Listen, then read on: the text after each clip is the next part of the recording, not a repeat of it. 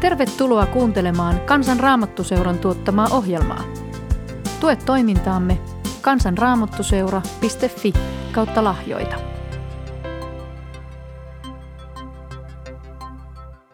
Herra, sinä tiedät kaikki. Nämä sanat sanoi Kristuksen seurassa ollut mies, joka oli edellä kokenut kaikenlaisia kommelluksia ja joutunut oppimaan itsestään uusia asioita.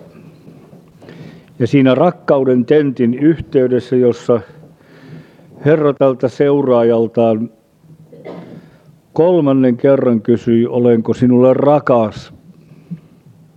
Hän sitten sanoi näin, sinä tiedät kaikki. Tiedät myös sen, että olet minulle rakas.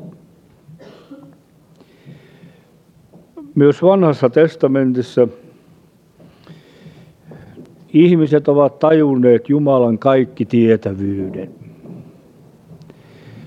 Salmin kirjoittaja sanoi, että sinä tutkit minua ja tunnet minut. Istunpa minä tahi nousen, sinä sen tiedät.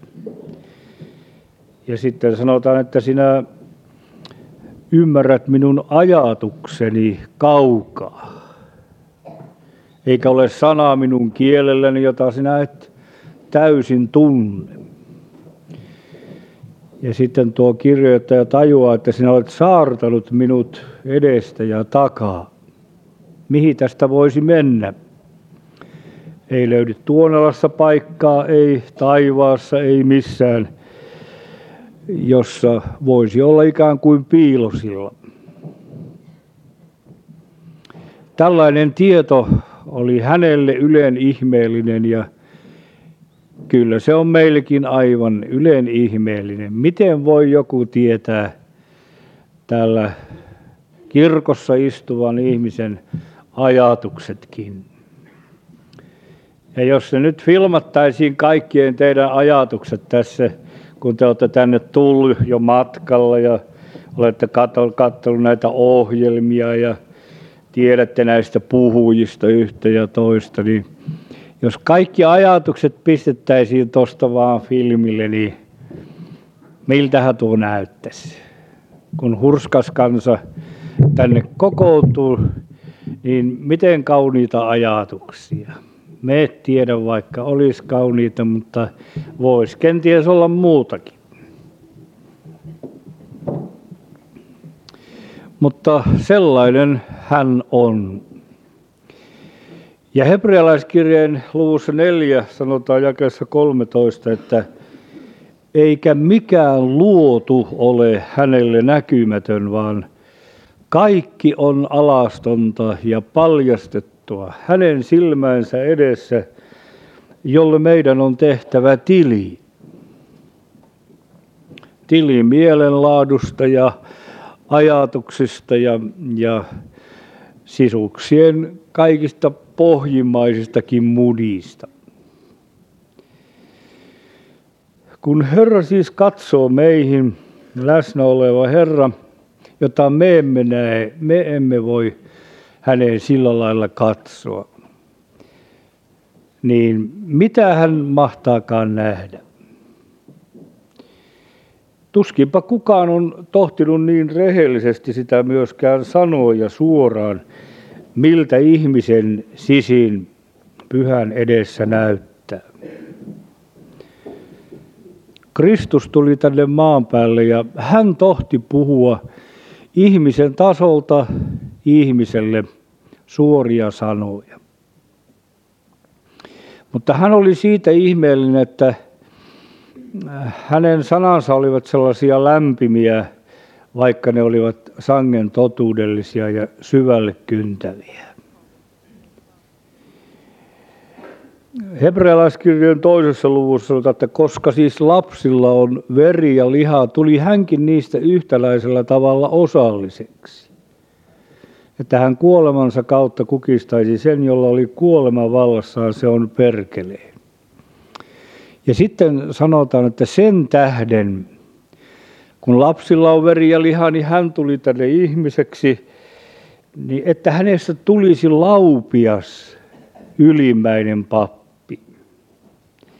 Ja sitten sanotaan, että sen tähden, että hän itse on kärsinyt ja ollut kiusattu, voi hän kiusattuja auttaa. Nimittäin ei se vielä oikeastaan ihmistä auttaisi, jos hänelle sanottaisiin viimeisen päälle, minkälainen hän todella on. Ja niin kuin sanassa sanotaan. Auttaisiko se ihmistä lopullisesti? Se olisi auttamisen alku tämä totuus. Mutta Kristuksessa tulikin armo ja totuus. Luukkaan seitsemännessä luvussa Herra sanoo sen kenties sen rajuimman diagnoosin ihmisen sisimmästä. Ihmisen sydämestä lähtevät pahat ajatukset. Haureudet, varkaudet, murhat, ahneus, petollisuus, pahan suonti, Jumalan pilkka, ylpeys, mielettömyys. Jos joku uudesti syntynyt ihminen ajattelisi, no tuo oli ennen minun sydämeni tilaa, mutta eihän se nyt sentään nyt enää ole. Niin olisikohan tämä ihminen oikein totuudellinen? Jos hän olisi voinut vaikka ulkonaisesti kitkeä asioita, moniakin asioita voidaan ja toisille se toiset asiat ovat aivan helppoja heittää pois. Mutta niin, entä sitten tämä kohta, jossa sanotaan, että ylpeyskin saattaa sitten asua tämän ihmisen sydämessä.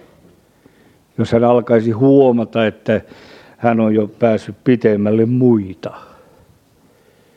Ja ylpeys on jo niin inhottava asia, semmoinen perussynti, kaikkein pahin asia Jumalan edessä, tuommoinen ihmisen ylpeys ja luuleminen, että nämä muut onkin sen, sen rinnalla vähän pienempiä juttuja. Joten kun tulimme tänne tänään, niin tulimme elävän Jumalan eteen, joka tutkii ja tuntee.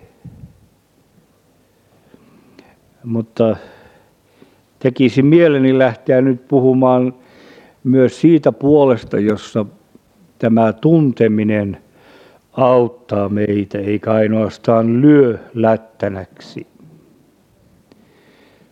Sillä jos jotakin ihmistä on pienestä pitäen nitistetty ja sanottu, että sinusta ei ole mihinkään ja sinä olet aina tuollainen ja sinä et sitten muutu, pahemmaksi muutut, niin eihän tämä ihminen niiltä pohjilta voi kasvaa iloitsemaan ja ja vapautumaan Jumalan lapsena, vaan käsittääkseni hän voi lähteä kasvuun siltä pohjalta, jossa häntä vapahtaja auttaa juuri sellaisena kuin hän on, koska ihminen ei voi sydäntänsä muuttaa. Se on, se on tosiasia.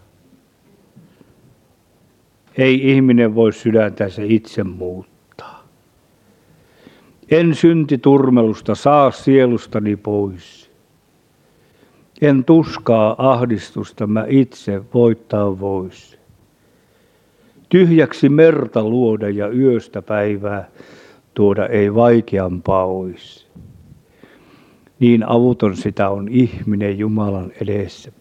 Jos hän olisi pätevämpi ja pystyisi muuten, olisi pystynyt ja pystyisi, niin Eihän Kristuksen olisi tarvinnut tänne maan päälle tullakaan. Sen tähden se mies, joka Jumalan puolesta oli suorastaan vihainen Jeesuksen seuraajille, Saulus-niminen mies ja vei heitä vankilaan ja oli ehdottoman oikeassa. Oli hyvä, kova fariseus, joka painosti näitä näitä Jeesukseen uskovia lahkolaisia.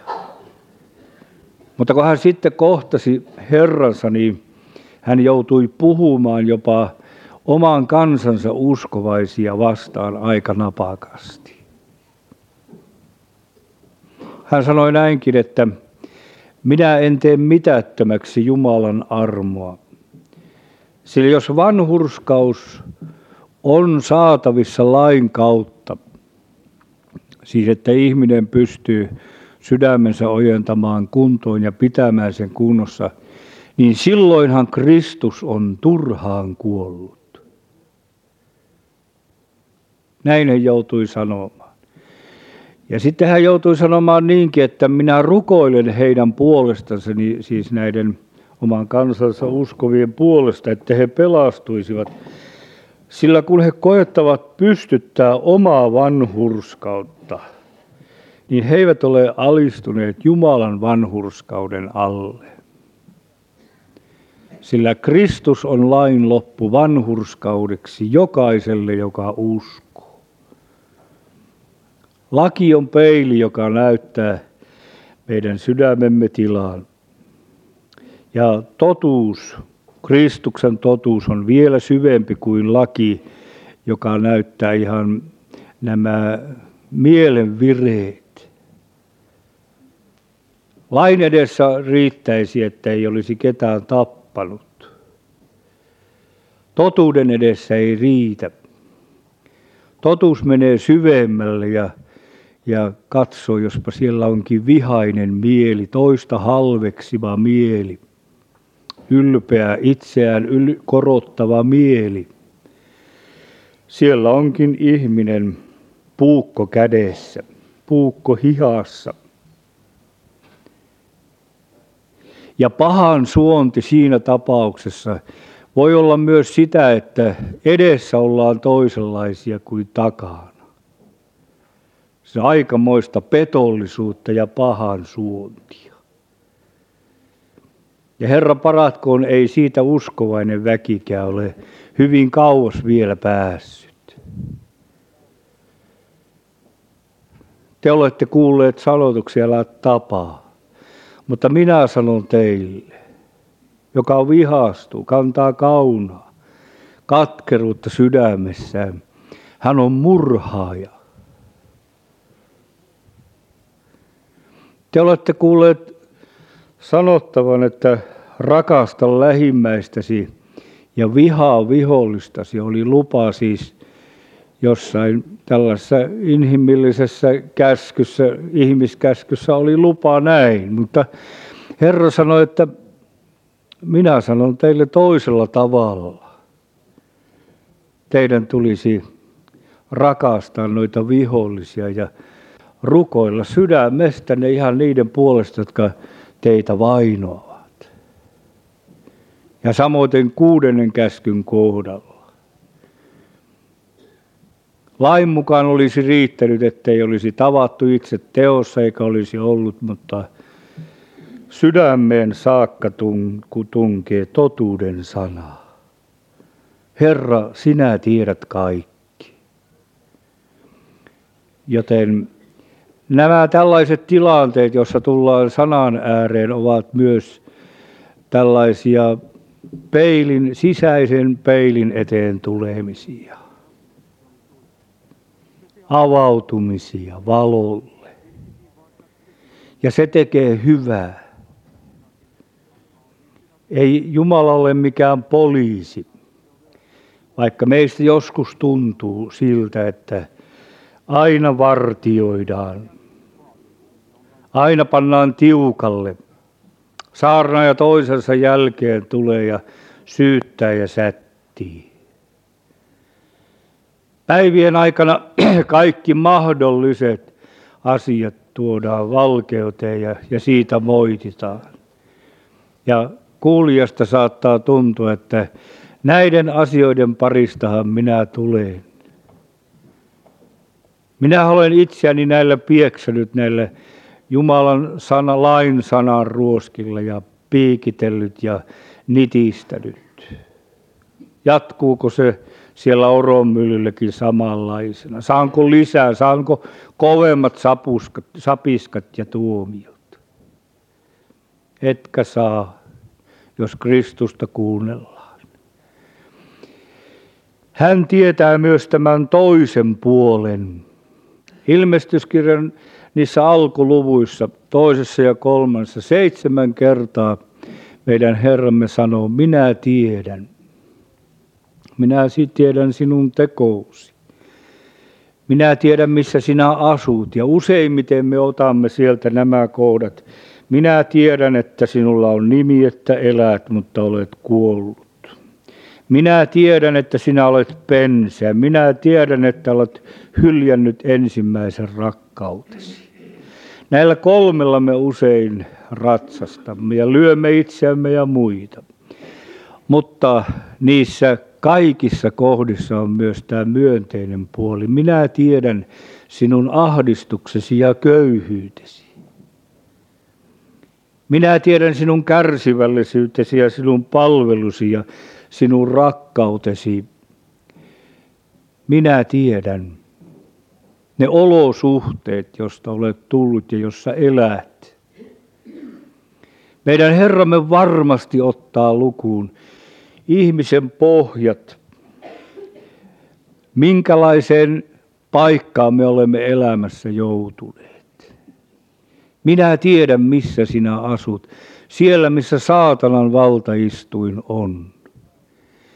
Sellainen ihminen, joka on joutunut tänne kuin ei toivottuna tulemaan. Kokenut hylkäämisiä jo alussa. Pakkanen kävi, Halla kävi oralla oltaessa. Tai sellainen, joka on saanut rukousten kanssa tulla tänne, kun äiti ja isä ovat rukoilleet jo odottaessa ja tullut toivottuna ja saanut turvallista rakkautta. Taikka sitten se toinen, joka hyljettynä tuli, tuli tänne, niin kyllä niiden ihmisten matkaan lähdössä ja matkan jatkumisessa on aikamoinen ero. Niin ne sanovat, nuo tutkijat. Että joku voi jo tulla pelotetuksi äidin kohdussa ja ahdistuneeksi. Minä uskon, että meidän Herramme ottaa nämä kaikki lukuun. Ihmisten tuomiot, ne tulevat ja menevät. Mutta Jumalan tuomiot, kyllä ne ovat oikeat. Ne ovat olemassa, mutta ne ovat oikeat. Hän ottaa lukuun, missä ihminen taapertaa, missä olosuhteissa. Ja hän on luvannut olla niissä mukana. Ja vaikka hän tiesi ja tietää koko ajan, minkä kaltaista tekoa me olemme, niin hän ei jättänyt kutsumatta lastaan yhteyteensä. Ei jättänyt kutsumatta. Jos ihmisen rakkaudesta olisi kysymys, niin jos, ja hän tietäisi noin paljon, niin hän tuumasi, enpäs ota palvelukseeni tuota kaveria. Sehän saattaa olla aika epävarma työntekijä ja epävarma palvelija. Sehän voi jonain hetkenä pettää kerta kaikkia ja olla uskoton ja, ja, ja puhua toisella lailla. Ihminen saattaisi niillä tiedoilla, mitkä Herralla ovat, jos hän olisi samanlaisia ja hänellä olisi vain ihmisen rakkaus, niin hyljätä ja valikoida ja erotella ihmisiä mutta Herra tiesi kutsuessaan. Kutsuessaan minut ja kutsuessaan sinut yhteyteensä. Hän tiesi, minkä kaltaista tekoa me olemme. Hän muistaa meidät koko ajan tomuksi. Tätä tomua hän rakastaa. Ja tämä tieto meille on se parantava tieto jos se pääsee lävitse. Jos aina pitää olla siinä ajatuksessa, että kelpaanko Jumalalle, ottaako hän vastaan, vastaako hän huutavalle kaukaa kunniasta. Pitäisi olla koko ajan epävarmuudessa siitä, että haluaako Jumala tällaisen ihmisen yhteyteensä ja ja luoksensa hyvään osaan. Niin se rasittaisi niin paljon, että minusta tuntuu, että tällainen kova keikkuminen tässä asiassa lisäisi niin kuin ihmisen kuormaa lisää. Mutta vapahtaja niin uskon, ei tullut ihmisen kuormaa lisäämään, vaan ottamaan sen kantaakseen. Hän ei ole taakan antaja, vaan hän on taakan kantaja. Ja hän kantaa tämän kärsivän taakkoineen, niin kuin eräässä laulussa lauletaan. Ja tämä tieto, Jumalan sanasta saatu, tämä auttaa meitä. Ja se auttoi Pietaria silloin siellä Tiberian rannalla. Miten se häntä auttoi? Siten, että kieltämisestä huolimatta, horjumisista huolimatta, Pietarihan nimittäin oli aika horjuvainen opetuslapsi. Toisinaan hän antoi kympin vastauksia ja toisinaan nelosen vastauksia. Kun kerran laskin Pietarille keskiarvo, niin siitä tuli seiska. Mie kuusi kysymystä tein hänelle ne löytyy sieltä raamatusta ja, ja kolme niistä oli kympin vastauksia ja, ja, ja kolme, kolme on nollan oikeastaan, mutta meidän opettaja ei antanut milloinkaan nollaa ja antoi nelosen. Mutta nelosen jos sai, niin ties kyllä saaneensa kaikkein huonomman. Kun laskin Pietarille pisteet, niin, niin niitä tuli, tuli niin kuin seitikko tuli hänelle tästä seuraamisesta ja asioiden ymmärtämisestä. Mutta Tiberian rannalla niin, niin Herra puhutteli häntä, kyseli häneltä ja hän sai vastata. Olet minulle rakas, sinä olet minua ensin rakastanut. Mariallekin lähetit Marian kautta haudalta sanan, että vie sanaa veljille ja Pietarille. Lie se Pietari, tuota Pietari vaikka tenttinyt Marialta, että sanokos varmasti silleen. No varmasti sanoo, kyllä tämä toinen Marki oli siinä kuulemassa. Kyllä sanoo silleen. Ja tuskin se Pietari olisi muuten tohtinut tullakaan, mutta kun sai ihan henkilökohtaisen viesti, että olet tervetullut veljien kanssa Galileaan siellä kohtaan teidät ja, ja sieltä hän sitten astuikin taivaaseen. Pietari jäi tänne, mutta hänen sydämensä oli vallattu ja sen teki rakkaus. Se oli rakkauden vallankumous. Häntä ei hyljetty kaikkien törttöilyjenkään jälkeen. Sinä olet minulle rakas. Ja itse asiassa Kristuksen seuraaminen pohjimmaltaan on tämän rakkauden tähden seuraamista. Niin kauan kuin se on helvetin pelosta ja lain uhasta ja kuoleman pelosta seuraamista, niin, niin se ei ole kestävällä ja hyvällä pohjalla. Se rasittaa ihmistä eikä siinä pitkään kestä. Ei siinä kestä. Se on liian ylivoimaista. Mutta rakkauden kautta vaikuttava usko. Se usko, jossa Jumalan teko Kristuksessa tulee kirkkaana esille, niin se antaa voimaa. Sana rististä on Jumalan voima. Paavali sanoi, että minä en häpeä evankeliumia, sillä se on Jumalan voima. Siinä on voima tähän kestämiseen ja tien kulkemiseen. Herra sanoi näinkin, että joka on paljon saanut anteeksi, rakastaa paljon. Joka on vähän saanut anteeksi, rakastaa vähän. Siellä, missä synti on suureksi tullut, eli näkyy Jumalan hengen valossa, totuuden valossa, niin siellä on Jumalan armo ylenpalttinen. No meistä saarnaajista, niin meistähän puhutaan myös tuolla takanapäin aika paljon. Ja, ja viimeisen lausahduksen niin itsestäni on kuullut semmoisen, että, että siltä Lemiseltä on jäänyt se sama levy päälle. Sitä se vaan aina, aina sitä soittaa sitä samaa levyä. Ja se, se oli tota halventavaksi varmasti tarkoitettu, mutta minä iloitsin hirveästi, kun kuulin siitä, että Lemiselle on jäänyt nyt sama levy päälle. Katosko, mien ole osannut viime vuosina mistään muusta puhua kuin Jumalan armon evankelmista, Kristuksen rakkaudesta, Golgatan teosta.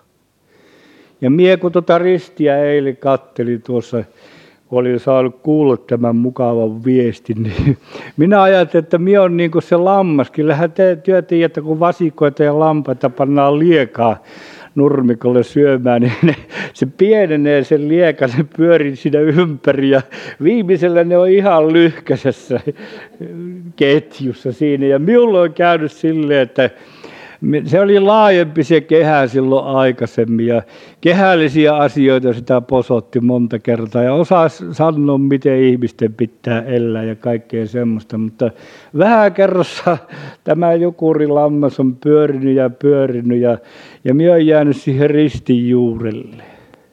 Ja se levy soi ja se saa soida niin kauan kuin elää.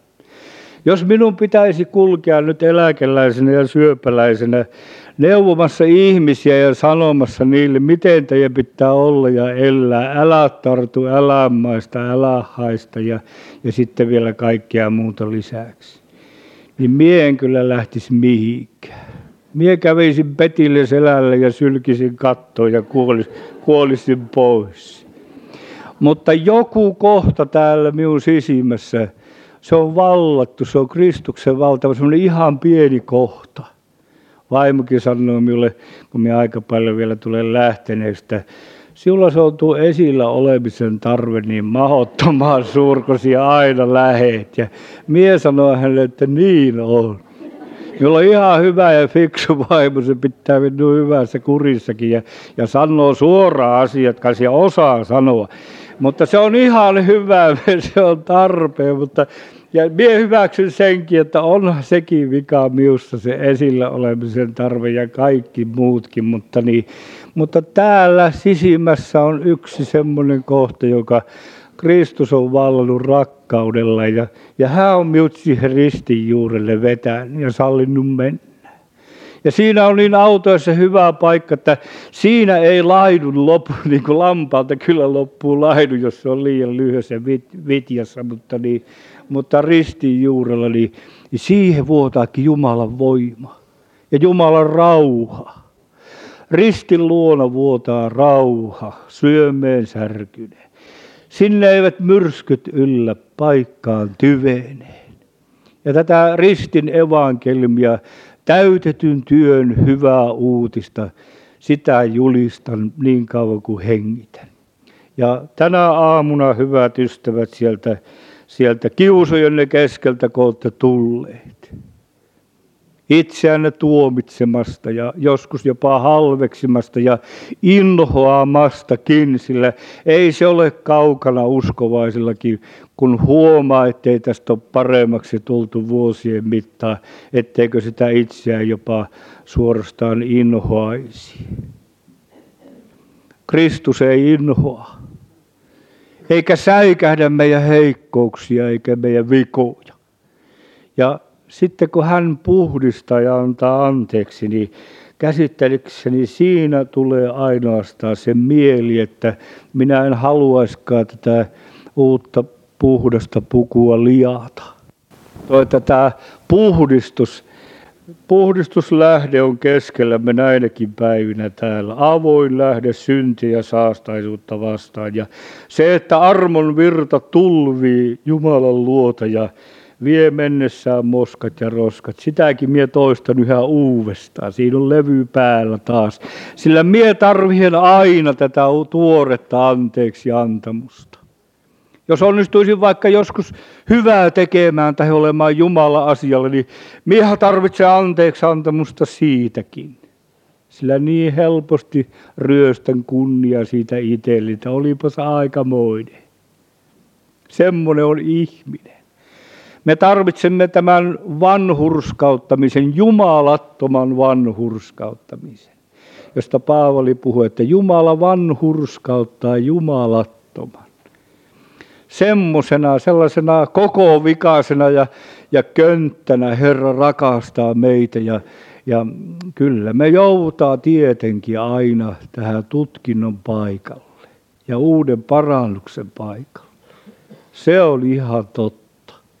Mutta tämä Jumalan rakkaus, niin se on näköjään ihan ihmeellinen. Tämä Jumalan kaikki tietävyys ja kaikki valtius, ne ovat aikamoisen ihmeellisiä asioita, mutta taitaa olla vielä ihmeellisempi tämä Jumalan rakkaus ja kärsivällisyys ja pitkämielisyys, kun hän näkee koko maailman yhtä aikaa. Koko maailman pahuuden ja keljuuden, se mikä on kansainvälisissä asioissa salaa, kähmäistä ja kierroa, ja juoni, juonittua ja vihaa. Ja sitä on valtavasti, koska kaikkialla tapellaan. Herra näkee koko ajan kaiken. Jos hän ei olisi pitkämielinen rakkaus, niin mitenkäs meille kävisikään? Puhuin tuolla Helsingin kirkossa vähän toista vuotta sitten keväällä – tästä Jumalan rakkaudesta ja rakkauden tahdosta, että Jumala tahtoi, että kaikki ihmiset pelastuisivat. Ja, ja tästä puhuin ja minusta tuntui, että Jumalan henki oli mukana ja, ja se näytti menneen jotenkin läpi. Mutta kun pappi tuli puhumaan siihen päälle, niin hän sanoi, että hän onkin tämän Lemisen kanssa eri mieltä. Kyllä Jumala on yhtä hyvin rankaiseva Jumala ja koston Jumala ja pyhä ja kiivas Jumala. Ja sitten otti raamatusta niitä paikkoja, ja niitähän löytyy. Voimi oli niillä hakannut kymmenet vuodet itseäni. Helvettiin painanut, niitä löytyy kyllä. Ja minä en ota niitä pois yhtä, en vähennä, en hitu se hitusta, vaikka ne painaa minua helvettiin. Mutta jos Jumala olisi enemmän vihainen Jumala, tuomio Jumala, kiivas ja kostava Jumala, niin miten meille sitten olisi käynyt ja kävisi. Ja minä tällaista huonoa vertausta väänsin mielessä. Niin kun minä nimittäin monta päivää sitten tutkin, se papin puhe oli viimeinen ja enkä myös varmasti ihan muutenkaan mennyt sanomaan mitään. Raamatulla hän siinä ratsasti. Mutta niin minä monta päivää mietin, että onko minä ukkorukka tässä vanhuuden höppänyyssä, niin, niin nyt niin väärässä, että minä en muuta kuin tämä yhtä juttua puhua, tätä armahtava ja rakastava Jumalan tuota, Kristuksessa tekemää hommaa. Ja vaikka minä kuin mietin, niin minä en voinut palata siihen, siihen kiristykseen, jossa olin usein ollut. En voinut palata siihen. Ja tällaista hölmöä vertausta sitten rakenteli, että jos minä olisin Jumala, tämmöinen 105 kiloinen, ja sitten ihminen olisi niin kuin tuommoinen hyttynen. Se on hyvin huono vertaus, kyllä Jumala isompi on kuin tässä vertauksessa, mutta silleen minä vertasin. Ja sitten niin minua kiukuttaisi se hyttynen, kun se inisee tuossa ja tulee korvaa ja silmää ja, ja kaikki temput tekee. Ja sitten se tulisi tuohon peukalon päälle ja työtä sitä piikkiä, se miu hipiää. Ja, ja mie olisin pikkusen vihainen sille vaan ja siirtäisin peukaloa ja se jäisi peukaloon alle ja se nitistys kuoliaksi. Mie en osaisi niin vähän vihainen sille olla. Jos Jumala niin suuri ja valtava olisi ihmisille vihainen, niin yksi puhallus ja koko tämä hyttysparvi olisi kuule tuhkaa. Mutta hänen täytyy olla pitkämielinen ja kärsivällinen, kun hän näkee ja tietää kaiken. Ja täällä me olemme ja elämme ja, ja luonto puhkeaa kukkiin ja, ja, ja tämä maailma, jonka hän on meille antanut, antaa antimensa ja, me päästiin tänne juhlille, mekin ei me tätäkään olisi ansattu mitenkään. Päästiin evankelmista osalliseksi ja, ja iloitsemaan Jumalan armosta. Saakoon tämä armo vallata sydämemme. Amen. Rukoile.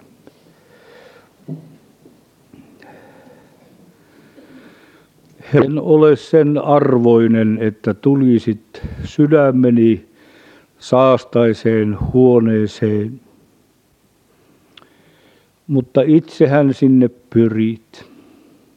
Kolkuttelet ja taivuttelet ja olet sen mielen antanut meille, että haluammekin avautua sinulle, olla omiasi asuutonasi. Ja sinä kun suostut mahdottoman mun luonain asuman ja aivan tällaisena kaikessa kantamaan. Et väsy vaikka usein, mä väsyn kokonaan. Sun armos rakkautesi ei lopu milloinkaan. Kiitämme ja ylistämme sinua täältä kyynelten keskeltä ja ahdistuksestamme. Sinä, joka olet rikas antaja kaikille, jotka sinua avuksi huutavat. Siunaa niitä, jotka ovat matkalla vielä tänne ja siunaa meitä ja yhteinen Jumalan palveluksemme ja kaikki tänään, että saisimme toisiamme kohtaan siunaavan mielen ja, ja sinä Kristus olisit kaiken keskus. Amen.